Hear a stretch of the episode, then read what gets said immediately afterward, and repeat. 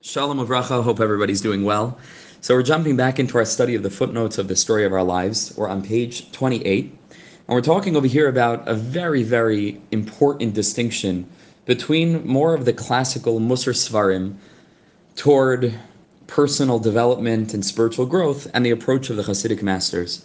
And we read over here, one of the mighty foundations of the Hasidic perspective is the firm conviction that the innermost foundation of existence is rooted in goodness and holiness. This was mamish the core of the Hasidic perspective. The core base assumption was that already things inside, inside, inside, however deep you need to look, but beyond all of the coverings is good, is goodness, is holiness. Belief in the essential goodness and acute holiness present at the truest core of the Jewish identity. The tzaddikim stressed that instead of seen as working from the outside in, defined in the common Musar axiom, external actions impact the inner emotions, which of course implies that the inside is not already there and needs to then be impacted by something outside we're doing that's less true.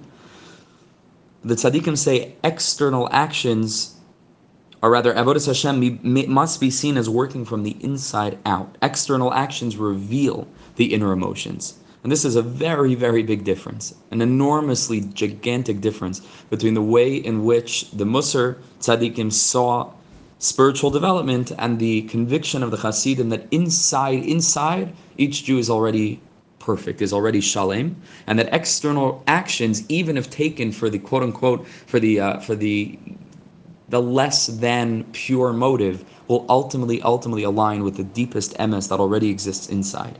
And so in the te- in the circles of the Hasidic masters, the teaching of mitoch shaloilishma balishma did not simply mean that by engaging in Torah for ulterior motives, one would eventually come to study it for the proper reasons.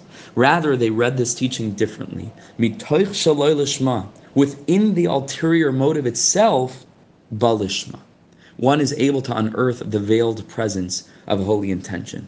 So footnote 14 leads us to Chavas HaTalmidim, Parakid Beis. It was also brought in the Me'or Einayim, it's also brought in Kesser Shem Tov, Eisreish Yud Gimel. And by the other tzaddikim, and over here, the Chavas HaTalmidim was Yartzeit, it was yesterday, so it's such hashgacha that we're learning this today, says the most beautiful thing, and listen to what he writes here. He first describes those that engage with Torah just on a very, very shallow level, and who are involved just you know for their own benefit externally and what they'll gain from it. But ultimately if it's something that they're not interested in or not even those who engage in torah per se but he, he describes you know people who are involved in things that they enjoy. And he says that the only reason that they're really engaged fully in it is because there's something you know beneficial for them on the external level. And the moment that they perceive it not being beneficial anymore they let go of it. But he says ata talmidim. This is the uh, the sources that I'm sending here. But this won't be the same for you, my students. If you'll walk and if you'll Connect yourself to the ways of Chasidus, nafshechem tisayrer v'tiskala. Your souls will become revealed, will become awakened and revealed. And the sparks of paradise that lie dormant within you, Yavriku will begin to shine as Kedosh Yisrael Shabbatara Targishu the Holy One of Israel, a reference to HaKadosh Baruch Hu, that exists, that abides within the Torah, Targishu, you'll feel the mizav Teanu, and you will benefit from the glimmer and from the glow of His Shechina, of His indwelling presence, and this will be your ultimate reward. And from here you'll be able to find the strength to engage with Torah on such a deep level, not because you're gaining something from it, but because of the very experience of being able to connect to HaKadosh Baruch Hu in the deepest way. And he says, Al Tadamish on Olemar, you know, don't imagine that we're mistakenly saying that overnight you know you're going to turn into these incredible tzaddikim and gedolim that are just going to learn Torah Lishma without any hope for reward neither you know money profit and not to, to, to receive any honor from this. Only the very great tzaddikim are zoche to this. We entertain no such delusions. But your future relationship with Torah is compared to a father who loves his son. Because of this love that's essentially unconditional, and that's unexplainable. And that's not bound or reliant upon any parameters or foundation Royim by. So therefore, that compels him to find so many good points in his son. And he wonders, why doesn't the whole world love my son the way that I love my son? Look how many good things, look how many you know positive traits he has, look how talented he is. But Emma says the Rebbe, the truth is It could be that his son objectively doesn't have any of these good points. It's raka havas nafshe pnima. It's only the inner love of the father that mislabeshes b'moichai umegara as daitai that influences his mind and compels his das, his intellect, letoivas benai, to lean toward his son's goodness, Shayir by Milas is causing him to see uh, good things in his son that might not objectively be there, but they are subjectively true because they are founded upon his essential love for the, for his child. Hain, he says it's true about Torah Yeshnan Kala Tikvas. The Torah encompasses all tikvas, Torahs, all benefits. Af hagufanias, even physical, even this worldly gain. But that won't be why you're bound to the Torah, even though these things are true. The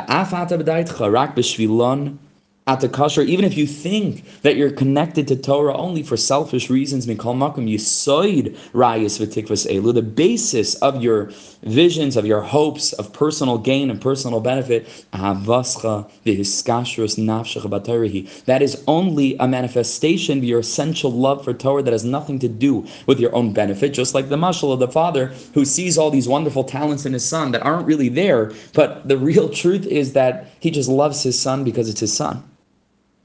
Asher teslabish b'moichacha, that then become enclosed within your mind, and that then compel you to come and find personal benefit in the Torah that may or may not be there, but that's not really the essence of your relationship and your love of Torah. Shatira by Rav Tuv, Gam Gufanias, and then you'll see that learning Torah will bring you honor and bring you wealth and so on and so forth. Tzadikim Gedoy Lamasha Gamas, Nafsham Gamas Gufam Kichu, the Tzadikim, who sanctified their souls and sanctified their bodies and gave themselves over physically and intellectually to the Torah completely. They didn't have any of these delusions. They simply were able to reveal the essential love that was irrespective of any personal benefit, and that's why they bound themselves beguf of nefesh to the Torah. But you, the student, you're still a little bit, and your mind is still a little bit under the influence of the body. As you should know the eh, eh, You only know, you know, your, yourself. You're only thinking about what's best for your body. Therefore, your inner love that's perfectly pure, that's perfectly uh, free of any ulterior motive, therefore that love it will come it will come and become enclosed within your thoughts for personal benefit. To then approach Torah in a way of thinking you know how is this going to benefit me? How can this help me? And therefore we have to understand and this is what I reference in the book that the gam even within a Jew's loylishma even within a Jew's engagement with Torah whether it be Torah study that's the example at hand or anything in Yiddishkeit or any mila that appears to be loylishma, that appears on the surface to only be the product of an ulterior motive, but the truth is that within that loylishma, halishma milubeshes, it is only a, a manifestation and an extension of the essential love that we feel inside, inside, inside, in our perfect purity that can never, ever, ever be extinguished, that remains within us, flickering eternally. It's only a manifestation of that because or physical beings. But ultimately, when you cut past the core of all the ulterior motive, we find that our one motive is to bind ourselves with the Kadosh Baruch and our great love of Him that exists deeply, deeply, deeply beyond and can never, ever be uh, be blemished. Maybe this is what Chazal are saying in Psachim.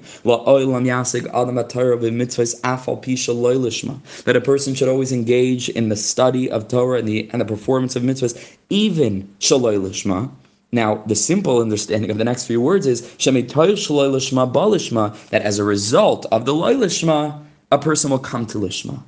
But the tzaddik says, and this is the crux of this piece, tevas ba, the word ba, which means as a result of he will come eventually to lishma koil al halishma no it's talking about the lishma itself. Ki ilu hayakasav ba'a that it originates. The eize shaloy lishma yasik that mitoich shaloy lishma balishma. That whatever loy lishma a person is engaged with, balishma, it only comes as a result of the lishma. That deep, deep beyond the the, uh, the, the, garment and the facade of loy lishma, if you dig beyond that, you're going to find lishma. Bezem shagama lishma ba ima v'tamun ba. That within that loy lishma, within that ulterior motive, lies the essential love that's deeply, deeply rooted in the essence of our being, and that ultimately gets covered over by all of our thoughts for personal benefit and so on and so forth. But ultimately, ultimately, beyond all of those garments, we already have it. And that's a very, very different perspective to personal growth rather than saying, you know, a person needs to change themselves or, you know, or, or completely transform themselves into something that they aren't already, right? That external actions impact the internal. And by the tzaddikim, it wasn't that. It was just you have to reveal your true self. It was external actions reveal what's already deeply rooted within the Jewish soul that all of us share, that all of us have deep, deep, deep at the essence of our being, beyond all of the dust and all the dirt that can be wiped away simply removed, blown off by the ruach of the redemptive tzaddikim, but ultimately inside it's always there and the flame is always burning. We should be zeicha to uh, to reveal it and to hold on to this perspective, to judge ourselves favorably, to look favorably upon other Jews, and to be able to identify and realize that we're already there inside. And we just need a little bit of tikkun on the outside, but that's only a purely uh, cosmetic and external sort of endeavor, but ultimately we're just trying to reveal the holiness and goodness we already have within. Mitoich shaloi is already balishma. Ashreinu chevra. Looking forward to continuing this incredible limud with you. Ezra Hashem, I hope to post again uh, toward the end of the week. Have the most amazing, amazing day.